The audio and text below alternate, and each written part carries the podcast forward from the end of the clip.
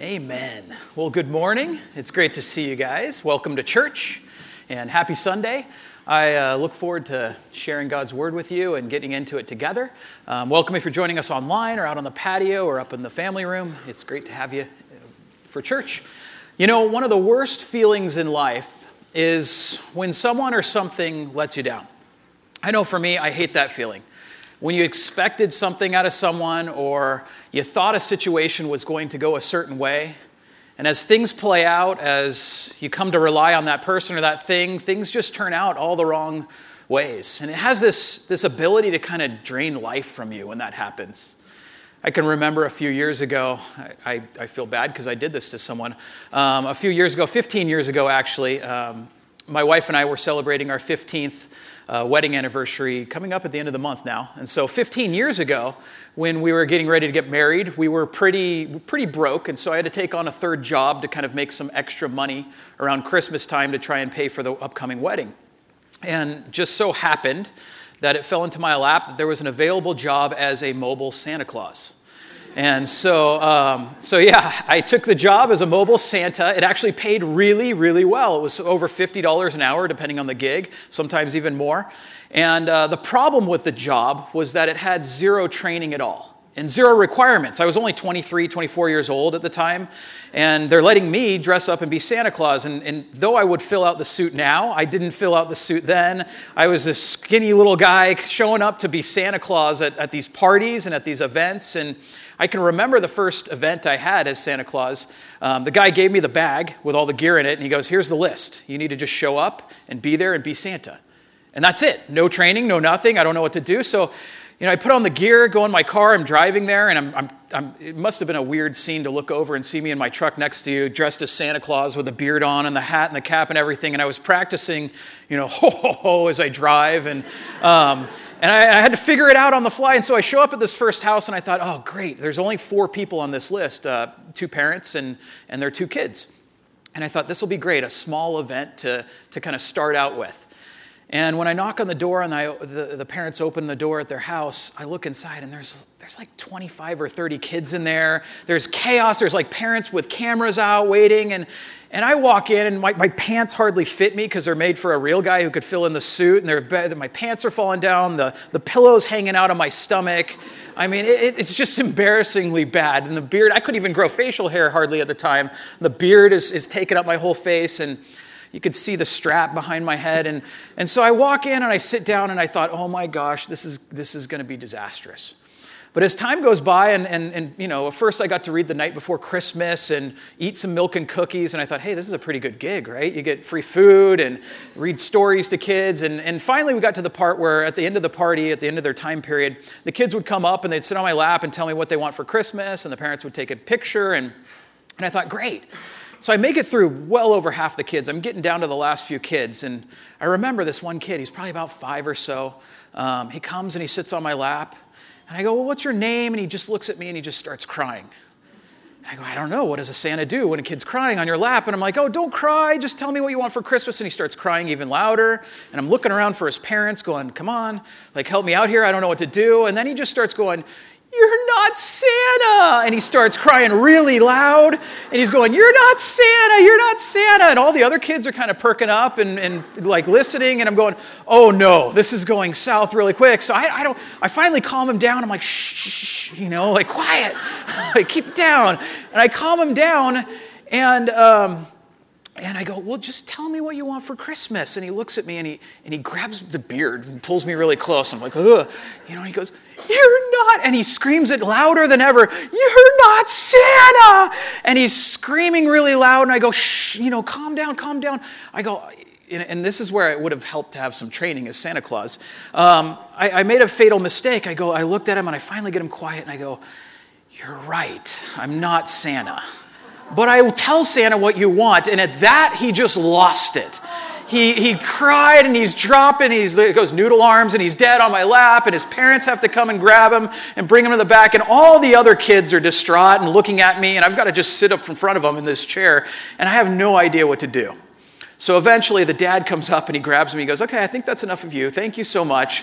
And as I'm walking out with my bag and, you know, my pants are falling down and my beard's hanging off the wrong way, as I'm walking down, I looked over and I saw him. He's sitting on the chair right by the door and he just looks up at me crying and he shakes his head and he looks back down.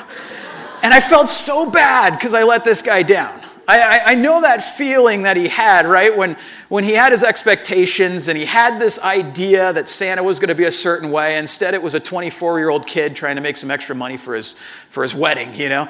And, and, and we've all been there in some way, right? Where we expected someone or something, we expected a lot more out of it in our lives. We expected a situation to be a little bit better than it was. We expected a person, maybe you met someone, one of your idols or someone you really look up to, and you just find out they're not who they were supposed to be. They're not very reliable, they're not dependable, they aren't the person that, that really you thought they were. And, and when you come to those situations in life, it kind of highlights today's topic of, of faithfulness because to be able to be depending or relying on someone or something is, is ultimately one of the greatest traits there is. To know that you can kind of put your trust in something, to know that someone's not going to let you down or something's not going to let you down is, is one of the greatest traits there is. And, and ultimately, when it comes to people, that's where it becomes really important. To know that certain people, I mean, if you think about it, think about some of the people you admire or look up to the most uh, who have had a great influence in your life. Maybe it's a friend, maybe it's a parent or a mentor or a teacher, or a pastor. But whoever it is, they all almost have this in common is that you could depend and rely upon those people. That they were trustworthy and faithful. Confucius has an old quote where he says, A man who lacks reliability is utterly useless. And it's so true in life that uh, when we lack reliability, when people can't depend on us, it's one of the worst things there is. You know, uh, to, to, depend on someone, to know that someone won't go, give up, to know that someone is, is trustworthy is ultimately what we would call faithfulness, which we're going to study today. Over in Galatians chapter 5, Paul's mentioning the fruits of the Spirit, and we've gone through six of them together. And he gets to the seventh one, and he says over in Galatians chapter 5, verse 23, he says, The fruit of the Spirit is faithfulness. Now, immediately, immediately when you hear that, you kind of think faithfulness. Well, that requires, or that, that, that kind of, that means I have faith. And in some sense, that's what the word means. Pistis, it means faith. But in another sense, what Paul is saying is look, I'm not just talking about your faith with God. Yes, it has something to do with this, and that'll tie into what we're talking about today. But there's something more to this. In that list, he's listed off a bunch of things, especially recently. He said, if you remember what we've gone through, he went through kindness. The fruit of the Spirit is kindness. And then he says goodness. And then he lists faithfulness. And then he lists gentleness. And in line with all of these, Faithfulness has everything to do with our relationship to one another, our relationship to other people. And that word for faithful, faithfulness in this list of fruits, it really just re- it, it reflects our steadiness and our trustworthiness in life. And in some sense, it means that now people can depend on us as this fruit is being demonstrated in our lives. And that we're not going to take off or quit or bail when things get hard or difficult. And Paul says, look, we live in a world where everyone has an excuse for not doing something. Everyone has an excuse for not being who they say they are. And when it comes to God, he looks at his people and he says, Look, I want you to be faithful. I want you to be dependable. And this morning, to kind of get a greater picture of this, an overall picture of a life that lives in faithfulness, I want to look at the life of a, one of the biggest Old Testament um, you know, heroes of the faith, a guy named Joseph.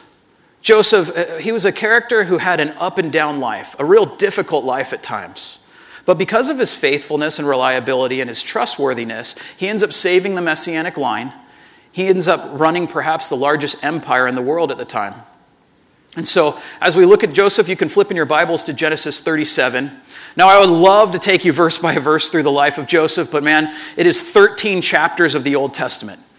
He has perhaps he has the most time dedicated to him of all the patriarchs in the, in the Old Testament. And so um, I'm going to give you kind of an overview of the life of Joseph and his story.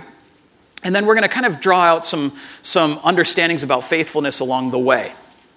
But uh, his story starts in Genesis 37 as far as the story wise, but it, kind of backtracking.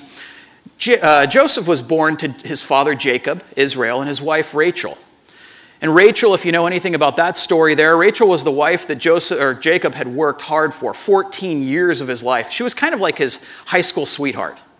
And um, he had worked for her and worked for her and been swindled out of her after seven years and had to work another seven years. And finally, he marries um, Rachel. And Rachel has two children, Joseph and Benjamin. However, when she has uh, Benjamin, um, she dies during childbirth. And so, as kind of things unfold into chapter 37, Joseph is, he's kind of that reminder, the living reminder of, of Jacob's love for Rachel, his wife, his high school sweetheart. And so, Joseph takes on the role of, of Jacob's favorite child. Early on in the, in the chapter, in chapter 37, verse 3, it says that Israel or Jacob loved Joseph more than all his brothers. He had in totality 11 brothers. And, and of all of them, Israel loved J- uh, Joseph the most. So much so that we're told he made him a special coat. A special coat, which you've probably heard if, you, have seen the musical on Broadway, but um, a, a, a, colorful coat of many colors, we're told. It wasn't this flamboyant color, uh, coat that you see on TV, but it was kind of a, an ancient coat that they would wear. It represented that, how, how he was special. It would go down to his knees, and it was this kind of white linen coat that would have, you know, colorful arrangements on it or, or trim on it. And, and anytime someone saw Joseph walk by, they would know this is a special kid. He was 17 years old in chapter 37 as the story begins, and anytime he stepped out of the house, this coat signified that he didn't have to do all the things that his brothers did. This coat signified that he was destined for something better than everyone else around. And so when anyone, saw, when anyone around saw Joseph walk up, they were like, oh man, that guy is everything. That guy's, that guy's the favorite of Jacob, our leader. So treat him special.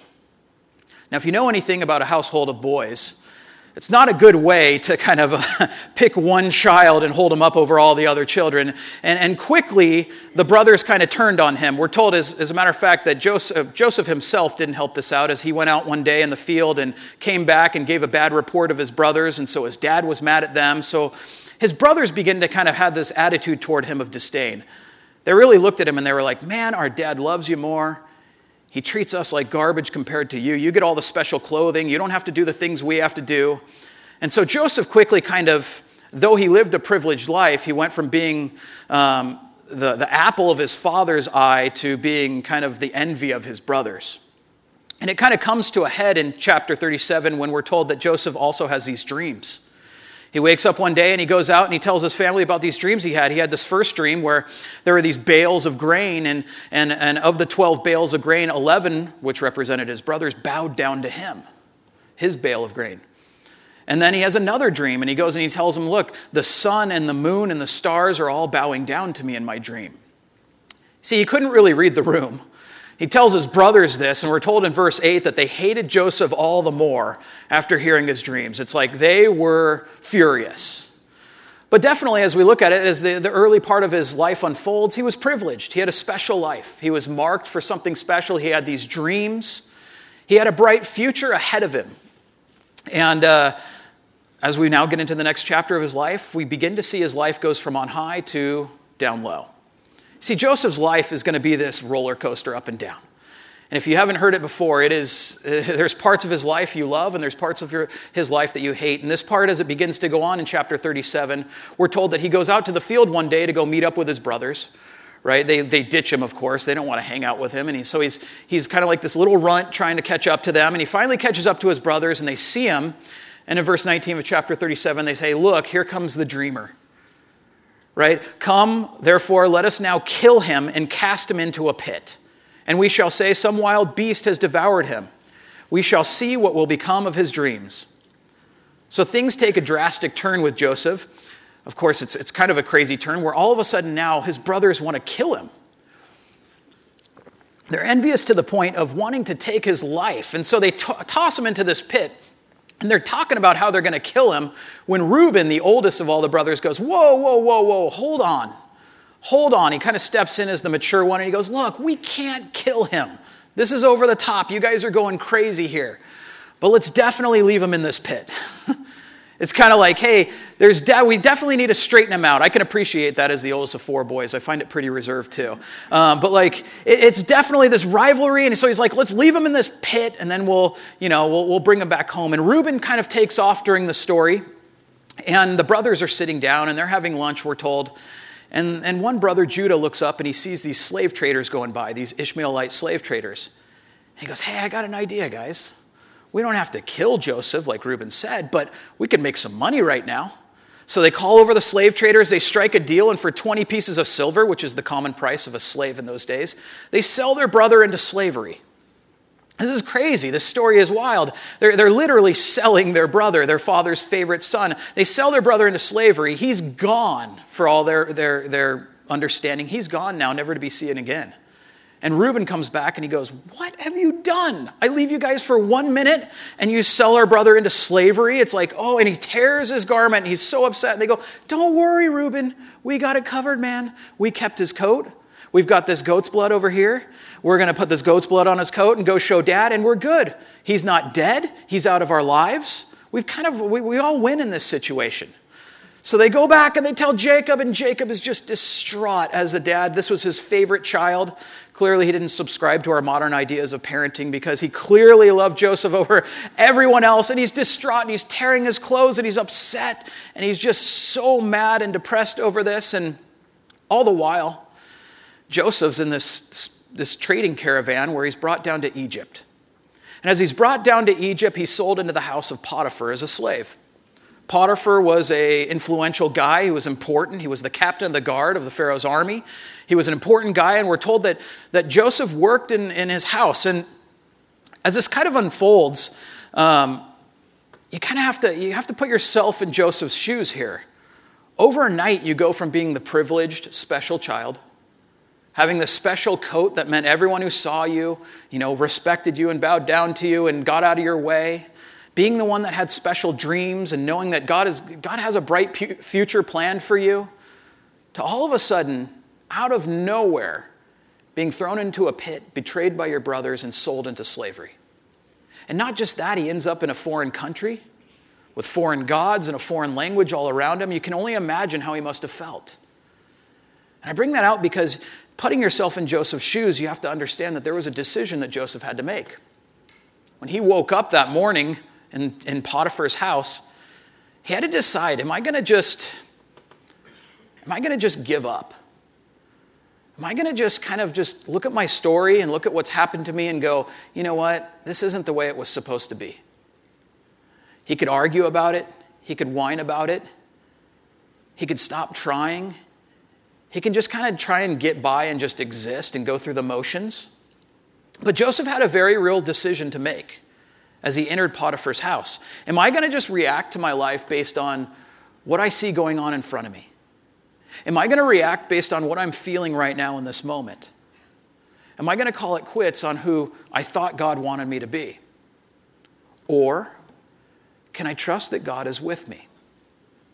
Can I trust that God is still working in my life? In, in uh, chapter 39, verse 2, it says, The Lord was with Joseph, and he was a successful man and he was in the house of his master the Egyptian. And then on down in verse 4, it says, So Joseph found favor in his sight and served him.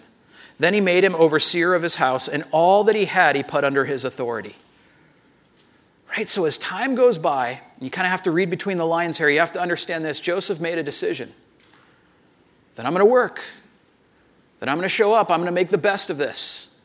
And we're told that as he does that, God takes it and God blesses it. God takes his hard work and God works with it.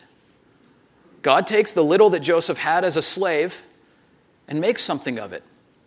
Right? Obviously, in light of the dreams he had had, this wasn't the destiny, this wasn't the direction he was supposed to go in in life.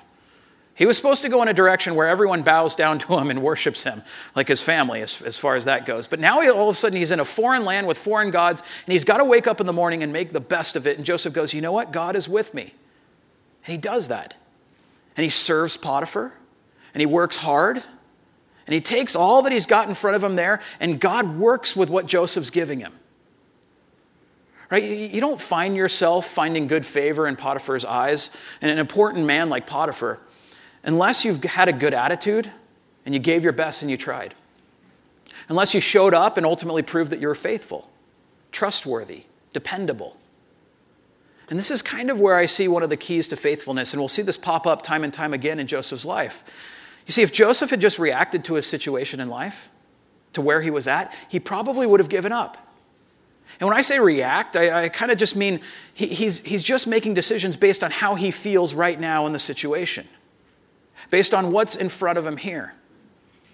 And one of the most important aspects of faithfulness is that when we face adversity, we're not going to forget the big picture. And my attitude and my decisions are not going to reflect this moment alone. You see, when we simply react to things that don't go our way, right, we almost always choose to do something or act in a way that's not really faithful to who God has called us to be and what God ultimately wants us to do in life. When I simply react to things, I'm often tempted to just run away. When I react based on how I feel, man, I want to avoid the problem. I want to give up. I want to give in and I want to quit. I want to just get by. Right? And you see it kind of happen all the time in different areas of life. You'll see it happen in, in, relationships where one spouse maybe looks at the other and they're like, man, this isn't what I expected. I had dreamed of something way better and more romantic, or this, that, and the other. Or you'll see it happen in your workplace, right? I expected to be in a different place in my career. I expected to have things go better for me. I'm here, and I thought it would be there. And now I'm tempted to just kind of give up, to kind of just go through the motions. In these areas of life that are actually supposed to be important to me, that are supposed to reflect the character and who God has called me to be, man, it's not what I wanted, it's not what I expected, so I'm over it. Look, Joseph didn't know how his story was going to end. Joseph didn't know why God had him there at that time. Joseph, he couldn't know. But at the end of the day, he had to wake up and not just react, but I say it's kind of a play on words, I guess, but he responded. Joseph responded in the situation, right? To respond rather than react means that I'm going to take into account more and more of a deliberate choice based on all the things involved here. And one of the things beyond the feeling he had in the moment was that God was still a part of his life, that God was still with him. We're told time and time again that God was with Joseph in these lows of life that he's about to go in through. And jo- Joseph had to wake up in the morning and go, you know what? Just because I'm in a different situation than I wanted, just because things are more difficult than I had planned them to be, doesn't mean I need to give up on who God wants me to be and who God said I should be. And so he worked. And he worked and he worked. Obviously, he felt the pain of the betrayal of his brothers. Obviously, he felt the heartache of, of, of, leaving his father. Obviously, he felt the loneliness of not knowing the language and being a part of that culture, but he worked. We're told that because of that work and because God was blessing him, he was made the head of Potiphar's household. Potiphar looked at him and goes, You know what? I can rely on you. I can depend on you. You're faithful. So Joseph woke up and he went to work. And, and, and as he does that, his life is now going kind of to this, to this top again, this, this peak up. You know, he's been elevated, and people look at him and they're like, hey, here comes Joseph. He's running the household. He's doing so well. But we're going to see, kind of like Joseph's life, along comes life again. And it knocks him down. You see, Joseph had a problem in chapter 39. It describes his problem. He had a real problem. Guys, few of us in here have to deal with this problem, but Joseph really did. In verse 6, it says, Joseph was a handsome man in form and appearance. Right? Joseph was a good looking guy. He uh, was probably ripped from years of slave labor.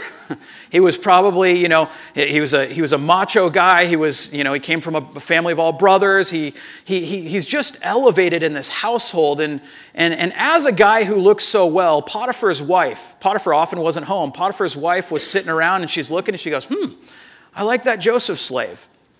And so she tried, and time and time again made advances at Joseph. And, and he was a good looking guy, and she was trying to get him to sleep with her. And, and time and time again, Joseph turned down her advances. He had integrity, and he said, I'm not going to do this to my Lord and to uh, my boss Potiphar. But eventually, there came a situation in verse 12 where we read that Joseph was working in the house alone, and she springs out, you know, this, this desperate housewife springs out. It says in verse 12, she caught him by his garment, saying, Lie with me. But he left his garment in her hand and fled and ran outside. Right? You got to picture this scene. She just traps him, jumps out, grabs him, lie with me, and he just sprints out. He's left his jacket there. It's like O.J. Simpson fleeing the crime scene. He's left his glove, right? And he's just he just runs his way. And and and as he runs away, it's like Joseph wasn't guilty at all. Joseph was a great guy doing all the right things, being faithful to God. But all of a sudden, with his jacket in her hand, her holding it up, her feeling scorned and rejected, she cries out to all the guards and says, Rape, he tried, to, he tried to take me, he tried to sleep with me. And so all the guards rush in, they arrest Joseph, and, and eventually Potiphar comes home. And you kind of got to know in their culture, this is a crime punishable by death, especially if a slave is trying to sleep with his master's wife. And, and interestingly, we find in this situation that Potiphar didn't put him to death. Potiphar just sends him to jail, he sends him to the king's prison, Pharaoh's prison.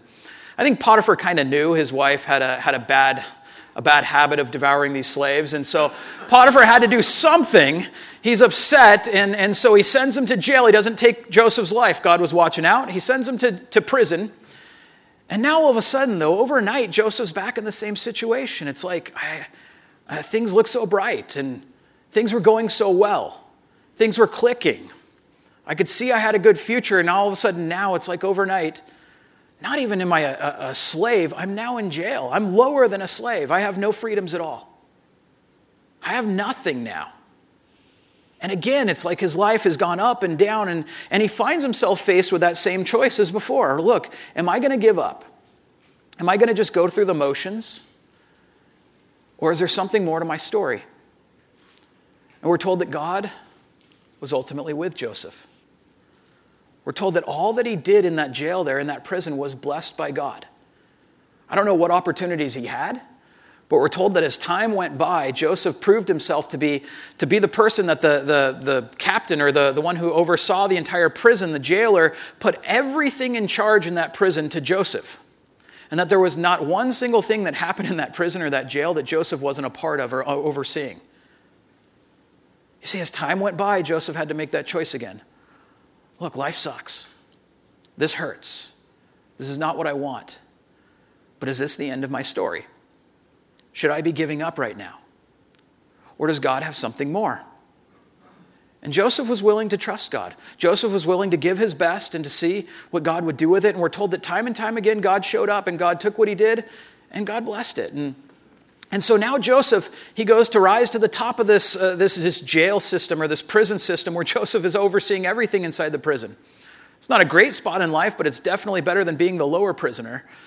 Right? And, he, and he's now kind of working his way back up. And, and as time goes by, we find out that there's uh, the Pharaoh uh, imprisoned two of his servants, the butler and a baker. And the butler and the baker enter into jail. And, and one night, the butler has a dream. And he wakes up and he begins telling Joseph about this dream. And Joseph hears his dream and he goes, Hey, crazy thing. Me and dreams, we have a backstory. God's given me interpretation of dreams. Let me explain your dream to you. Let me pray to God and let me explain your dream to you. So he hears the butler's dream and he goes and he, he tells the butler, Good news, man.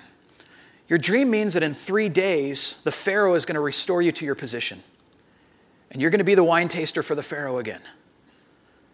But, Joseph says, please, please, please remember me when you're restored to your position. This is where we see in, in this chapter, in chapter 40, that Joseph really does, these, these situations hurt. He's not some robot that just went through life not feeling. He says, Please remember me because I'm here because I was framed and I've been treated unfairly. And Joseph felt it. But Joseph knew he could trust God. And, and so this butler goes on and he eventually gets reinstated. But as the, uh, the butler is telling him his dream and Joseph gives him that good interpretation, the baker hears. And the baker's like, Hey, I had a dream too. Cool. Well, you're dealing out good fortunes. Give me my fortune cookie too. Here's my dream. And he tells Joseph his dream. And the baker goes, you know, tells, explains the dream. And Joseph goes, Bad news, man. In three days, you're going to be executed. You're going to be killed. You're going to be hung on a tree, and the birds are going to come and they're going to eat at your, bone, at your body, at your flesh. The baker's like, Thanks, man. Nice to know you. And, and in reality, the dreams kind of play, play out, and, and what Joseph had predicted or what God had given Joseph interpretation to had, had, had come to pass. Except the problem was, and Joseph had hoped that the butler would remember him, but he doesn't say anything to the Pharaoh. There go Joseph's hopes and dreams again, right? He's just kind of stuck in prison, waiting there. And we're told that some time goes by, and the Pharaoh ends up having dreams himself.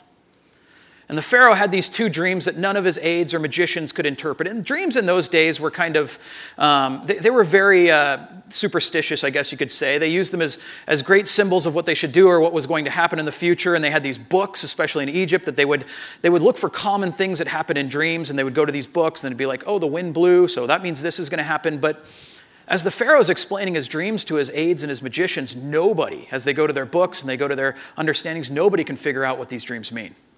And you don't dare to tell the Pharaoh what the dreams mean because if they don't pass, come to pass, you don't take a guess at it because you're going to die if they don't come to pass.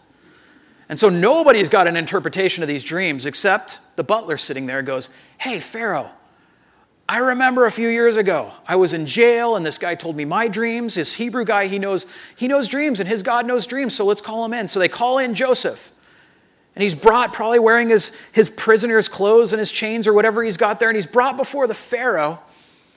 And he's told, Hey, I heard you can interpret dreams. And Joseph says this in verse, uh, chapter 41, verse 16 It is not in me, but God will give Pharaoh an answer of peace. I love that.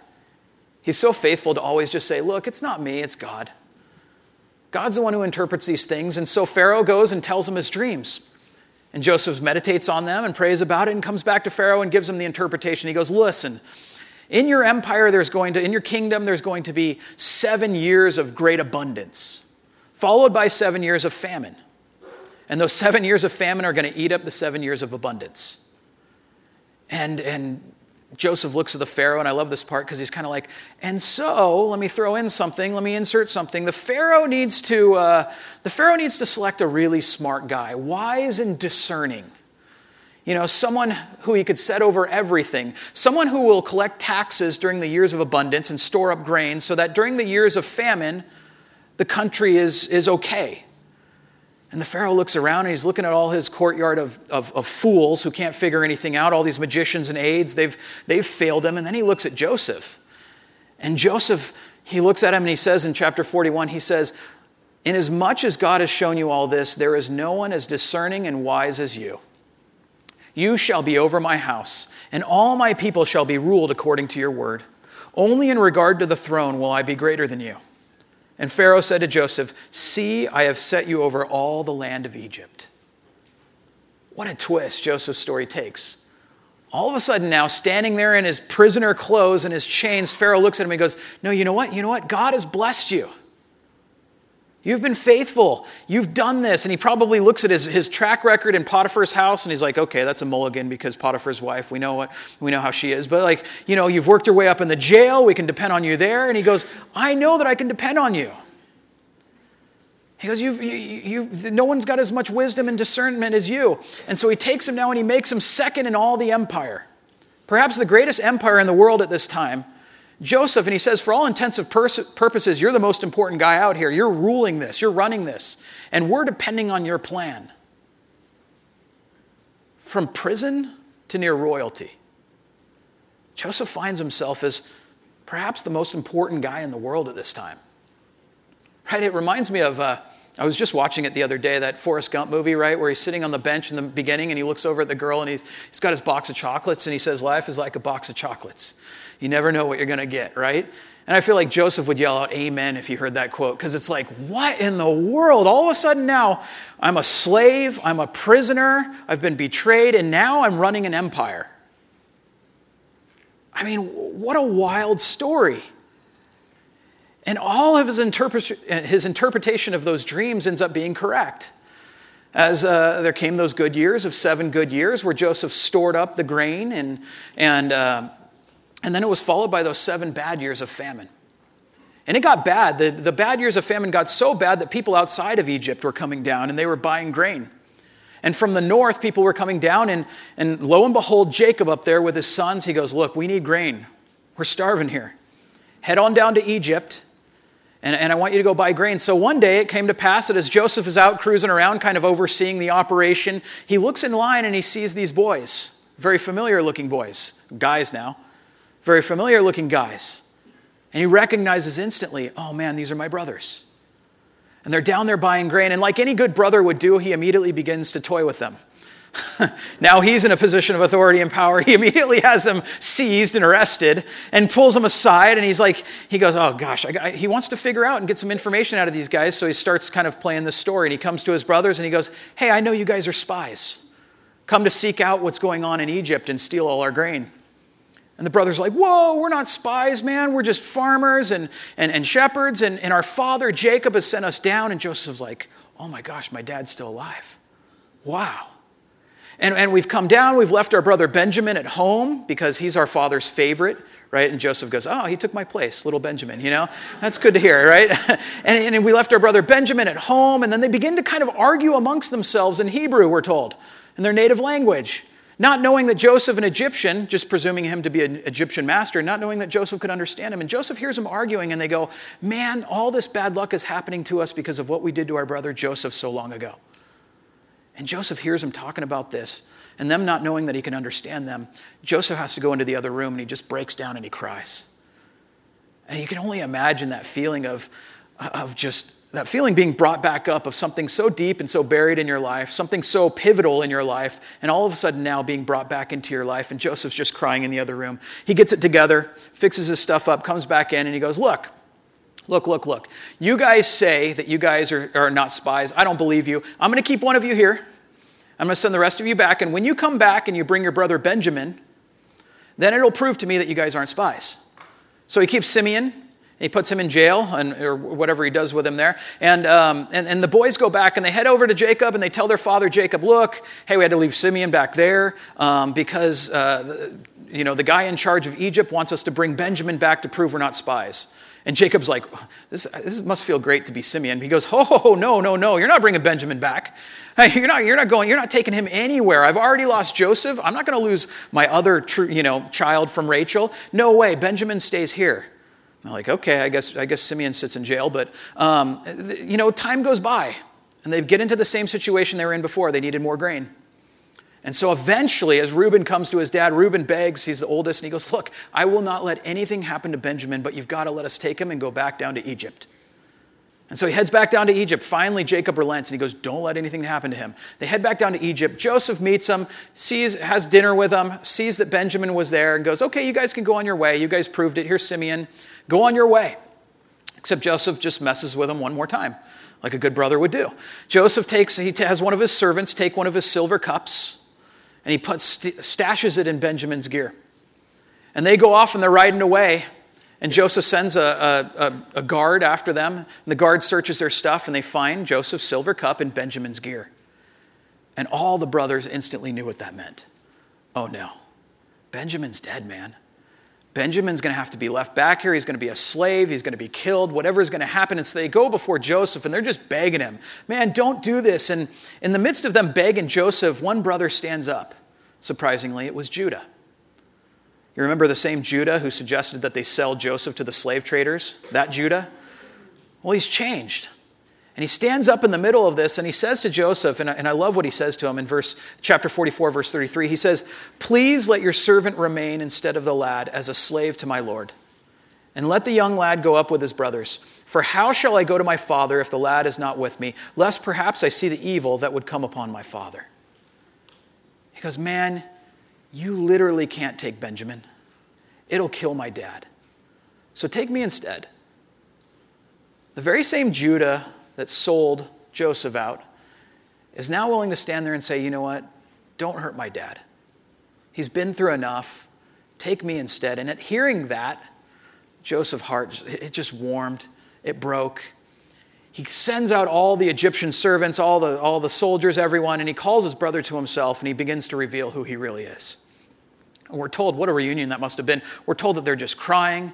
They're just they're falling on each other, kissing each other's necks, and I'm I'm sure it had to be the, one of the greatest reliefs of these brothers' lives to know that their brother is actually alive.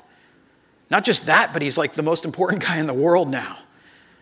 And we're told as kind of Genesis winds down that Joseph took care of his family, that he reunited with his father Jacob and his whole household, and he brought Jacob and all the sons and all his brothers and all their households and servants and animals and everything out to Egypt. And he said he promised them a, a great part of land, portion of land, where they could thrive and they could grow and they could be safe and they could be taken care of. And we kind of, as Genesis winds down in, in chapter 50, we see one last little vignette with the brothers. Because we come to this point where where Jacob, um, the father Israel, has blessed his sons and his grandsons, some of his grandsons, and, and he's come to the end of his life. And as he dies, Joseph is faithful to do his final wishes and takes care of his bones and buries him where he asked. But then he comes back, and the brothers are kind of sitting there wondering, you know what? Is Joseph just being cool to us, just being nice to us because of what our, our, our dad and how well our dad treated him? Like, we're kind of in a bad spot now. They, they come together and they say, maybe Joseph is going to repay us for all the evil we've done. like, he has every right in, in, in, in his perspective to take care of us, to, to bail on us, to leave us like we left him. Maybe he's only been nice to us for our father's sake. And so they go to Joseph and they kind of try to butter him up. And they try to go, hey, remember you promised us, Joseph. Remember you said you'd take care of us, Joseph. Remember, you know, and Joseph kind of cuts him off in chapter 50. And in verse 19, he says this Do not be afraid, for am I in the place of God? But as for you, you meant evil against me. But God meant it for good, in order to bring it about as it is this day, to save many people alive.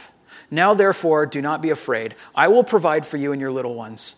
And he comforted them and he spoke kindly to them. I love that. Joseph says, Look, you can trust me. Look, I'm going to be faithful to what I said and what I promised. I'm going to keep my word. I'm not going to bail on you and I'm not going to quit. Look, I know I could, but I'm not. You don't have to worry about me quitting because I figured something out. And this was so important for Joseph. Joseph goes, In the end, I realized that it's God who's brought about these changes and not you. Look, it's God who's done good in my life. And your evil hasn't overcome. Look, he's not saying that God brought about the evil things to make the good things happen. God wasn't the author of the evil things. That's not what he's saying. But he's saying God took every evil thing that you intended and God made it good. God took all those twists and turns that I thought were pointless and God made them something special. He took all the bad breaks and he took all those heartaches, he took all the mistakes I've made. And in the end, God had a greater plan. And as we talk about faithfulness, and, and I'm just talking about faithfulness not just in any given situation, but in our lives as a whole, becoming faithful, dependable people, I, I learn a lot from the life of Joseph. And I see that we can't always control what happens to us. We can't always control the situations we get into. Sometimes life is going to let us down. Sometimes the environments and people around us, they're going to let us down too. Sometimes we personally are going to mess things up ourselves.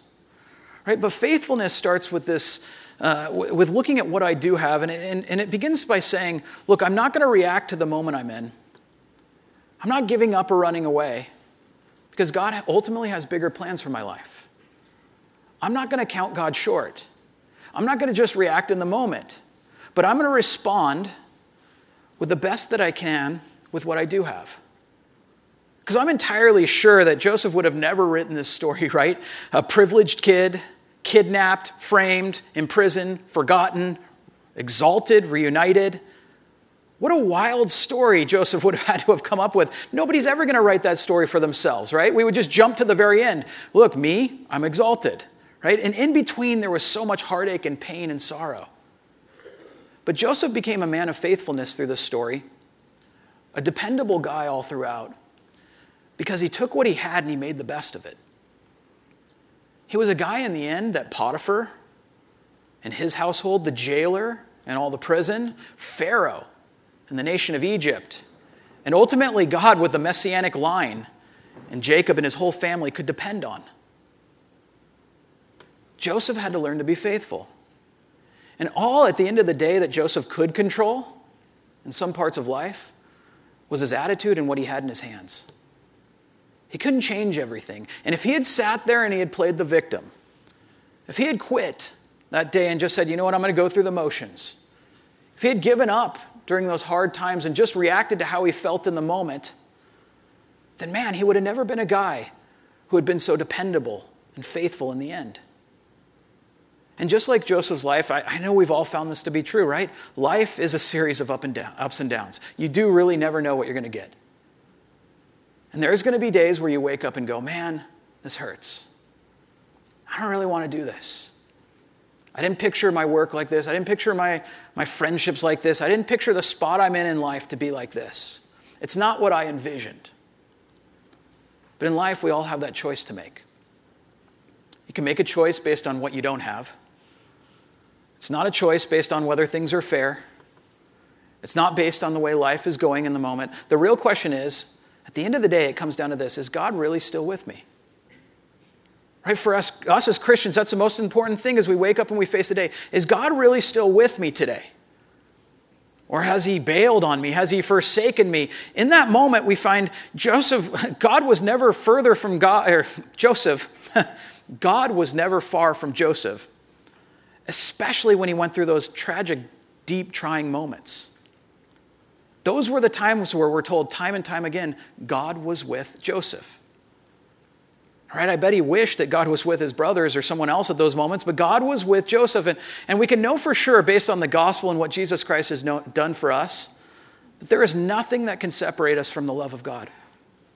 If you've accepted Jesus Christ into your heart and your life, if you've accepted the gospel in your life, then you can know this one thing for sure God is with you, even in your greatest mistakes. It's the very nature of the gospel and the relationship that we have with God. It's what makes our relationship with Him so special, is that it's not necessarily based on us, it's based on Him and His faithfulness to us. And God will never leave you or forsake you. It's who He is. And you can now take that into every situation that you're facing, to every trial, to every dark day, and to every morning, and to every problem you're going through. And you can know, first of all, that God is with me. And when you begin to understand that, when you know that God is with me, the real question begins, or the real question to ask yourself begins with what can I do with what I do have today, not what I don't? Right? What can I do with what I have today, not what I don't? Maybe you feel like you're in a pit. Maybe you feel, right, I've got problems, I've got money problems, I've got marriage or family problems, I've got these problems in life and they're all mounting up against me. I don't know how to overcome them and take them out. The question isn't how do you get out of these problems? The question is what can I do while I'm in these problems? What can I do today that's faithful? What can I do today that's dependable? What can I do today that takes the best with what I do have and makes the best of it? And you're going to find time and time again that when you take that attitude towards life, God is with you. God will bless you in His own way. God will take care of things in the way that God needs to take care of things. Your job is to wake up and to not bail on who God wants you to be, to not quit when things get difficult or hard. That's the core of faithfulness. That's the core with being a faithful person in life.